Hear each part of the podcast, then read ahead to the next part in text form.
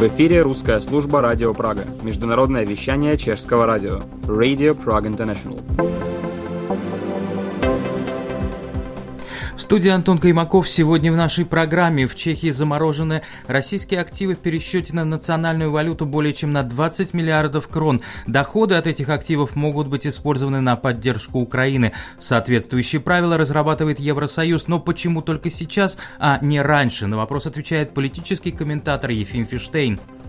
А в результате выходили, как правило, контролеры все-таки на российский капитал. Эти инвестиции не вкладывались в развитие чешской промышленности или чешских рынков. Как правило, они служили для приобретения влияния в западных государствах, а это влияние имело уже политическое значение. Например, партия Фидес Орбана, Виктора Орбана в Венгрии. А это уже незаконно. В сегодняшнем комментарии мы не могли обойти стороной также и интервью президента России американскому журналисту Такеру Карлсону понадобился не позитивный опыт каких-то демократических стран, а опыт гитлеризма. Ему понадобился как оправдание собственного поведения. Представляете себе, завтра ему может понадобиться опыт заключения в концлагеря непокорных, непослушных что произойдет с контейнерами на хранение ядерных отходов через тысячи лет? Этим вопросом озадачились чешские специалисты из города Либерец. Об этом в сегодняшнем выпуске программы Международного вещания Чешского радио.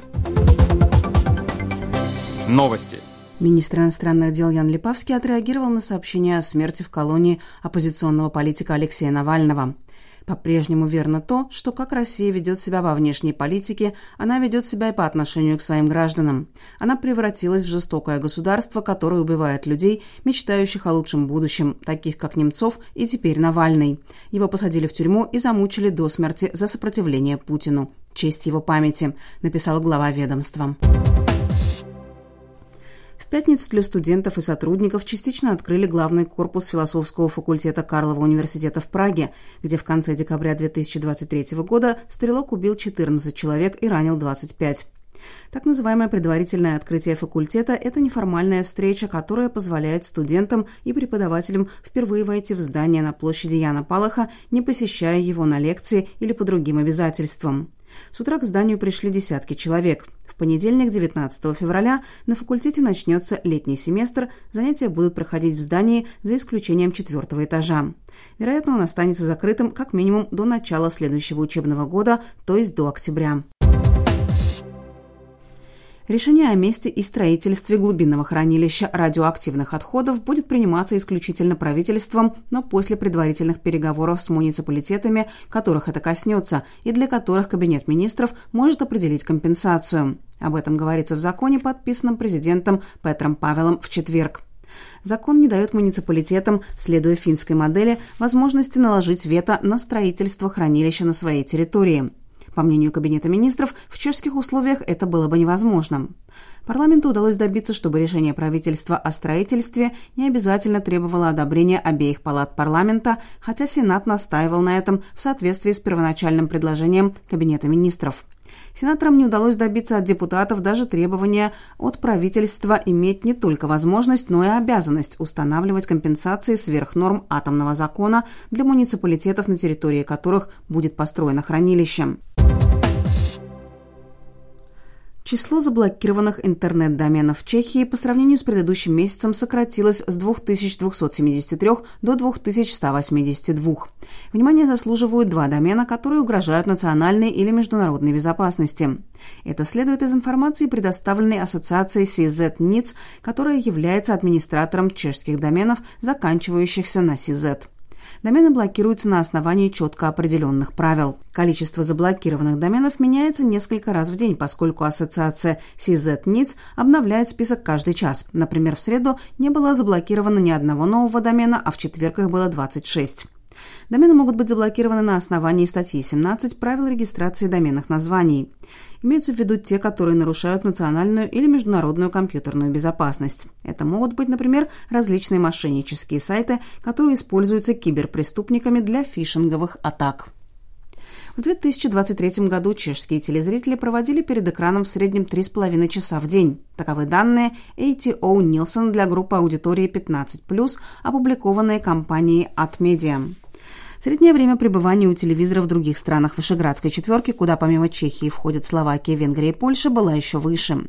Больше всего времени перед голубыми экранами проводят венгры в среднем 5 часов в день. Поляки проводили перед телевизором почти 4,5 часа в день, а словаки менее 4 часов. И это все к этому часу. Выпуск новостей подготовила Ольга Васенкевич. Ответы Путина на незаданные вопросы Такера Карлсона являются ничем иным, как набором пошлостей и чисто пропагандистских банальностей. Также в рубрике «Горячая политика» обозреватель Ефим Фиштейн объясняет, чем была привлекательна Чехия для российского капитала и комментирует введение в Чешской Республике понятия «антицыганизм».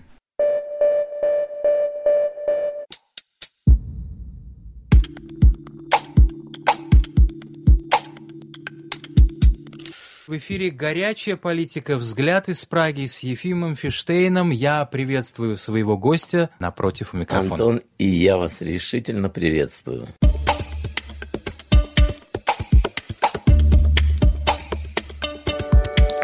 12 февраля страны Евросоюза согласовали правила хранения прибыли от замороженных активов Центробанка России для возможного дальнейшего использования этих средств на поддержку и восстановление Украины об этом говорили фактически с самого начала войны России против Украины в рамках санкционного режима, что с такими деньгами нужно что-то делать. Почему так долго длилось это и еще до конца процесс э, не закончился, еще мы не видели примера, чтобы эти деньги были использованы действительно по назначению для помощи Украины. И что это значит? И какими деньгами распоряжаемся здесь в Чехии мы? Процесс-то действительно сложный и теоретически, и практически практической, теоретической, потому что мы живем все-таки в стране, где рынки, в том числе и рынки капиталов, охраняются очень строго в интересах защиты частного капитала. Иначе можно было бы сказать, да и многие пропагандисты Российской Федерации говорят это, что конец капитализма отнимают капиталы, то есть они не защищены на рынках. Это неправда. И вот процесс замораживания прибыли от этих капиталов и показывает, что это процесс, к которому государства Европы и Америки относятся весьма вразумительно, я бы сказал, и в соответствии с правилами. Если мы говорим конкретно о Чехии, то здесь ситуация довольно интересна.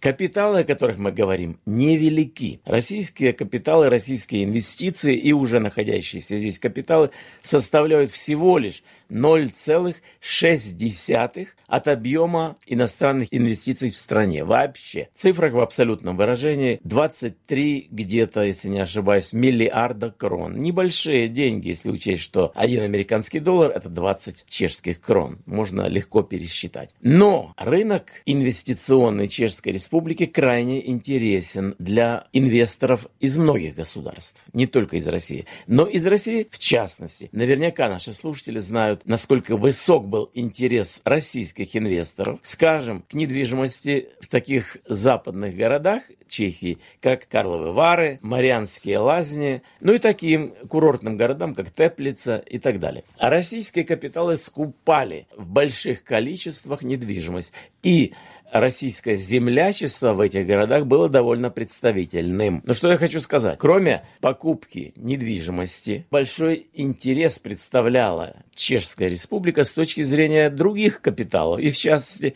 банковского капитала. Здесь работало 3-4, я сейчас не знаю в точности, поскольку они переливались российских банка, в том числе самый известный Сбербанк. Здесь был Газпром банк, здесь был еще какой-то Экспо-банк и, и Револют. Я знаю, что новая банковская система Револют была здесь представлена российским капиталом. Это было очень интересно. Почему? Да потому что, во-первых, чешский рынок, несмотря на небольшие размеры Чешской Республики, находится в центре Европы имеет абсолютные рабочие связи со всеми рынками капиталов во всей остальной Европе и очень удачно можно вкладываться потом в другие страны уже под видом того, что фирма зарегистрирована в Чехии и так далее. Когда полиция Чешской Республики и органы, соответствующие органы контроля финансового, заинтересовались судьбой этих российских крупных банковских фирм, мы говорим сейчас об инвестициях в экономику Чешской Республики, Оказалось, что все они имеют прописку не в Чешской Республике, а, как правило, на Кипре, на каких-то островах средиземноморских или, или в других государствах. Налоговый Обычно рай. Это офшорные часто какие-то компании, которые зарегистрированы где-то на Багамских островах, работают здесь в Чехии. И, и когда они инвестируют капитал куда-нибудь в Великобританию, там уже не найдешь, не докопаешься до источников. А в результате выходили, как правило, контролеры все-таки на российский капитал. И то, что он сейчас прижимается, я бы сказал, это вполне в русле общеевропейской политики, да и вообще практически во всем мире. Просто потому, что эти инвестиции не вкладывались в развитие чешской промышленности или чешских рынков. Как правило, они служили для приобретения влияния в западных государствах, а это влияние имело уже политическое значение. Понимаете, о чем я говорю? Я говорю о том, что можно было предоставлять какие-то льготы и выгоды каким-то западным, в том числе и политическим деятелям, партиям. Мы же знаем, что некоторые партии просто финансировались. Ну, например, партия Фидес Орбана, Виктора Орбана в Венгрии, просто финансировалась в виде кредитов, но безвозвратных, скажем, да, когда вы кому-то даете там на 2-3 миллиарда долларов безвозвратный кредит, или вначале его декларируете как нормальный кредит с процентной ставкой, а потом оказывается, что, учитывая огромное значение, вы отменяете процентную ставку, и кредит оказывается безвозвратным, то получается так, что это просто форма финансирования, а это уже незаконно форма финансирования политических субъектов в Западной Европе. То же самое было, мы знаем, и с партией Национальный альянс Марины Люпен, и ее отца еще. Эти капиталы вызывают большое подозрение. То, что сейчас решили пустить прибыль от этих капиталов на нужды воюющей Украины, мне представляется логичным. А кто еще должен вкладываться в этом смысле в восстановление Украины, если не тот капитал или капитал той страны, которая и разрушила инфраструктуру Украины?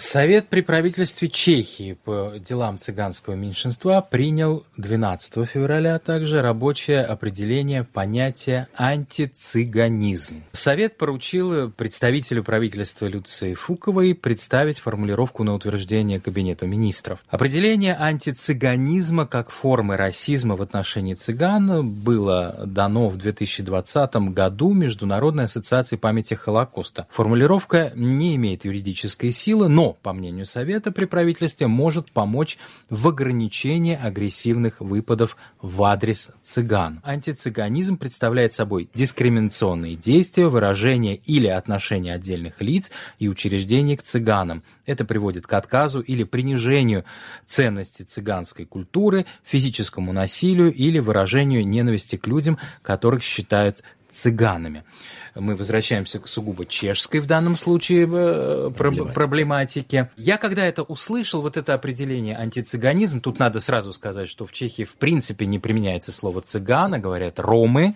меня это немножко бьет по ушам, но главное, что меня вызывает, в принципе, удивление немножко, честно говоря, это такая, скажем так, положительная дискриминация в адрес конкретной национальности. Почему это необходимо вводить и что нам это может принести? Здесь надо тонко, но четко проводить различия между преследованием какой-то национальной группы или преследованиями национальной группы или этнического меньшинства и выгодами для них.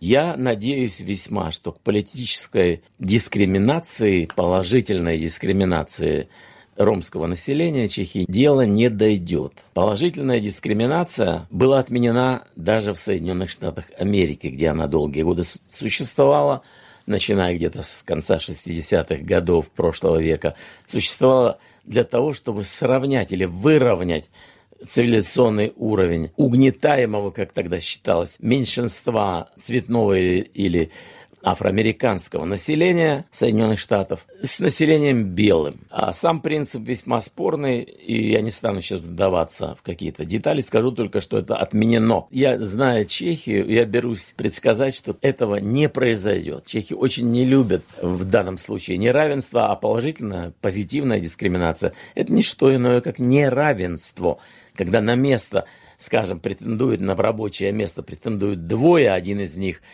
ромской национальности, скажем, а другой чех, и начальник говорит, вы знаете, у нас мало ромов на заводе, мы вынуждены принять, хотя и вы более квалифицированный человек, но мы вынуждены принять ромов. Но это же бессмыслица. И вообще, так это не делается. Это задача, прежде всего, самого народа поднять свой уровень цивилизационный и прочее, и прочее. Но мы живем в стране, где политическая корректность пока еще не является, я бы сказал, извращением. Зашкаливающей. Не зашкаливает она совсем, политическая корректность. Вообще надо здесь сказать, что само определение, вот вы правильно сказали в начале, Антон, очень верно, это надо усвоить, понять. Определение вступает в противоречие с нормами языка, с традициями и прочее. Потому что мы говорим об антицыганизме, а слово «цыган» запрещено в чешской культуре практически. Оно заменено этническими названиями ромского меньшинства. В противоречие вступает с традициями страны, потому что в стране масса культурных явлений, и если они старые, относятся к какой-то не древности, а, скажем, к ближайшему прошлому, то там использование слова «цыган» уместно. Но мы не можем выкинуть слова из песни. И... Цыган, черный цыган, да, ну, это, это в литературе в ли... есть в чешской. Конечно, в литературе цыган. Никогда цыгане тогда не, обижа... не обижались на это. Но вот время политической корректности, оно как-то заставило поменять это. Но и из песни слов не выкинешь. Так вот, а, в самом названии этого закона, пока это только законопроект, надо сказать, его принял Сенат, в стране довольно большое ромское меньшинство. Надо понять, оно составляет порядка 200 тысяч человек. Чуть больше, чуть меньше. Почему я говорю порядка? Переписи говорят нечто совсем другое. По переписи последней в стране насчитывается 12 тысяч людей, тех, кто поставили галочку в графе Ром. Остальные считают себя чехами, словаками, кем хочешь, венграми.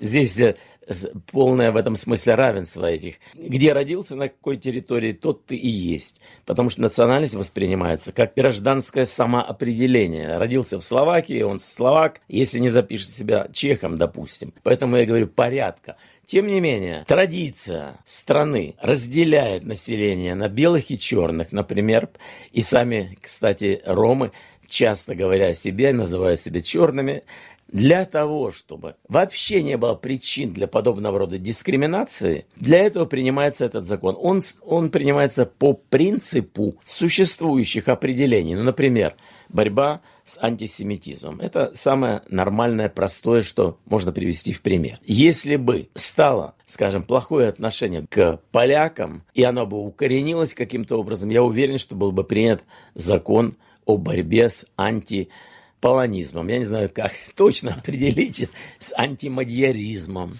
с антирусинством и, может быть, даже с анти русизмом, не знаю наверняка, с антирусскими какими-то настроениями, сосуществование ромов с чехами не является какой-то трудной определяющей проблемой в стране.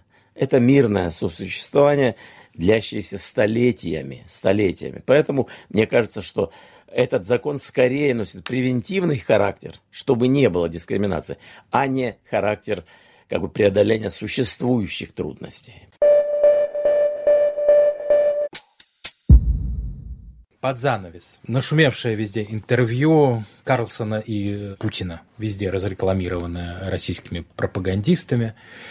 Все обратили на это внимание, на эту фразу, что Гитлер был вынужден напасть на Польшу. Там же упоминалась и э, Чехословакия. Какое впечатление на вас это произвело? Отвратительное, отвратительное. Там, э, в общем-то, это интервью и путинские ответы на незаданные вопросы являются ничем иным, как набором пошлостей, банальностей, пропагандистских чисто. Плюс пару высказываний, которые выходят уже за рамки банальностей, становятся высказываниями, прямо ведущими преступлениям и преступления оправдывавшим. Это, конечно, высказывание о том, что Гитлер был вынужден напасть на Польшу. Чем отвратительны эти высказывания? Да тем, что они переворачивают все с ног на голову и делают жертву виновной в том, что преступник вынужден был ее убить. Это сталинский подход чисто. Я помню прекрасно, что в сталинских учебниках истории доказывалось, что Польша – это лоскутное государство, не имеющее права на существование, которое напало на гитлеровскую Германию или вынудило гитлеровскую Германию принять решительные меры для того, чтобы польское сопротивление – подавить. Во-первых, это задним числом оправдание того, что международные суды осудили все, включая Нюрнбергский, оправдание Гитлера и его поведения, и в то же время это в каком-то смысле индульгенция на совершение таких же преступлений со своей стороны. Путин говорит, что если я с кем-то начинаю войну, то только потому, что эта страна вынудила меня. Под таким соусом можно завтра совершить агрессию против кого угодно. Путин встал на опасную тропу, когда Россия под его руководством перестает признавать международные законы и декларирует, что существуют только законы сильного, а закон о международное право – это вчерашний день. Вот в чем смысл его слов о том, что Германия вынуждена была, и он вынужден был напасть. И Советский Союз был вынужден напасть на всех, на кого он нападал включая там какой-нибудь Афганистан, Финляндию до этого и так далее. Всегда агрессор, который занимает чужие территории, вынужден нападать. Мы помним, что это было и обоснование Первой советско-финской войны, что Финляндия непозволительно близко находится от территории Ленинграда тогдашнего и могла бы обстрелять его. Вообще империя всегда в опасности от своих соседей, несмотря на то, что они гораздо слабее чем империя. Россия всегда в опасности от остального мира. Чем дальше она выходит за свои собственные пределы, тем в большей опасности она оказывается. И для этого ему понадобился не позитивный опыт каких-то демократических стран, а опыт гитлеризма. Ему понадобился как оправдание собственного поведения. Представляете себе, завтра ему может понадобиться опыт заключения в концлагеря непокорных, непослушных и так далее. И опять же он сможет сослаться на позитивный опыт Германии, которая вынуждена была послать в концлагеря недружественное население. Вот та опасная тропа, на которую Путин пустился. И то, что Такер Карлсон не ответил ему, да и не мог ответить. Он вообще, как я видел это интервью, ни на что вообще не отвечал. Видимо, убитый грандиозной логикой своего собеседника. Это просто свидетельство несостоятельности, ничего другого, ни более, ни менее. Дело здесь не в том, что он поддался на удочку, на которую поддавались многие великие умы в прошлом, начиная от Герберта Уэллса, Андра Жида, Леона Фихтвангера и кончая Стейнбеком. Они все думали, что если они недовольны ситуацией в своей стране или на Западе, а Путин или Сталин против этих стран, то значит у него надо искать какую-то правду. Не надо у него него правды никакой нет. В Москве правды нет. Она противостоит не только сегодняшнему Западу, но и вчерашнему, и позавчерашнему. И правду надо искать в своей собственной истории, а не в истории российского государства. Это была горячая политика «Взгляд из Праги». Спасибо.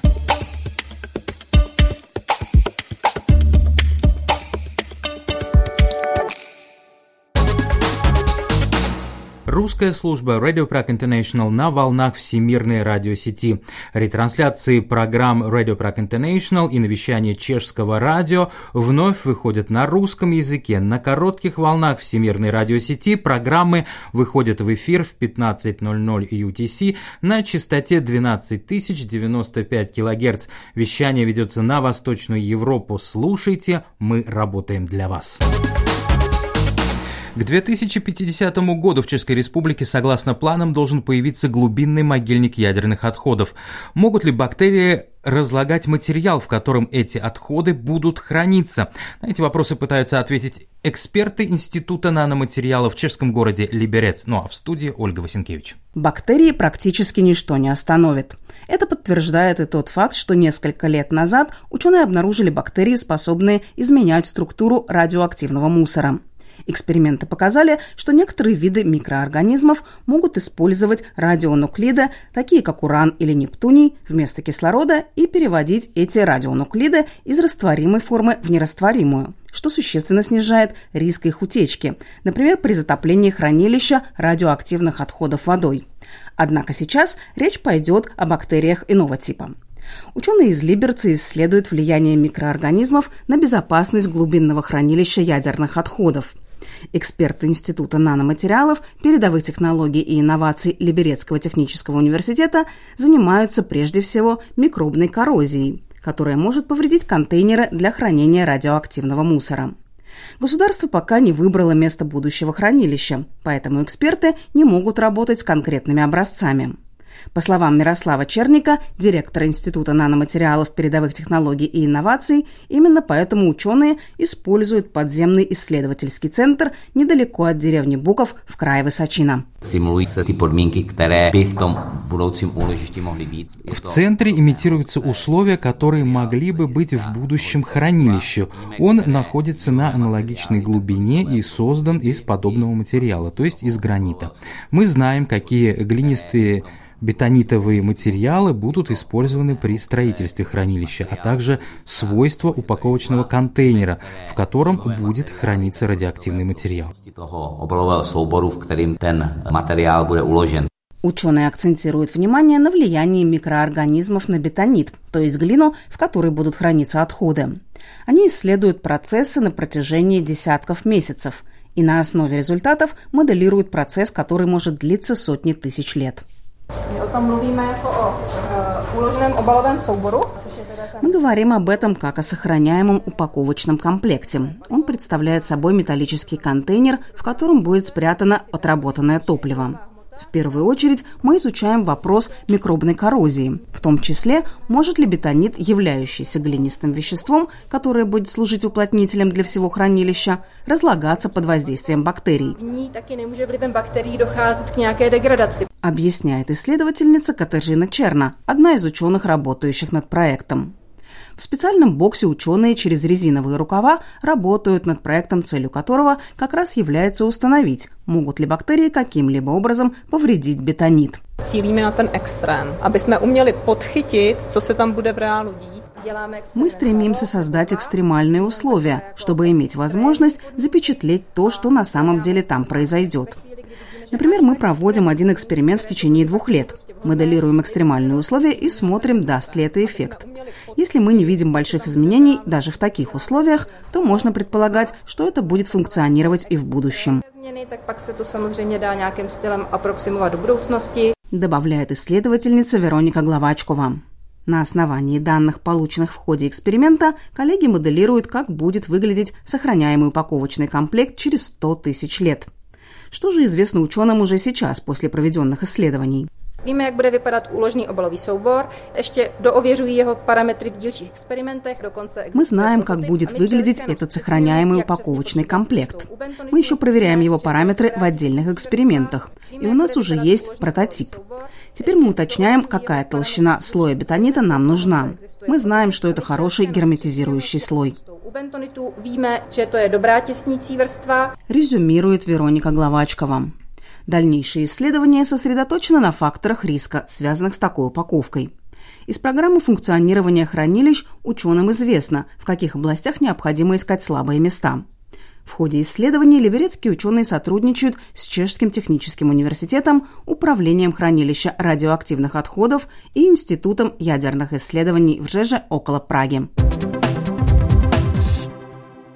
И на этом мы завершаем программу русской службы Radio Prague International. Не забывайте подписываться на новостную рассылку Радио Прага, если вы еще этого не сделали. Это информация без цензуры. Заглядывайте на наш сайт русский.радио.cz. Пользуйтесь для этого VPN, если вы живете в России. Отзывы присылайте на русский.radio.cz. Не забывайте о Фейсбуке и Телеграм-канале русской службы Radio Prague International.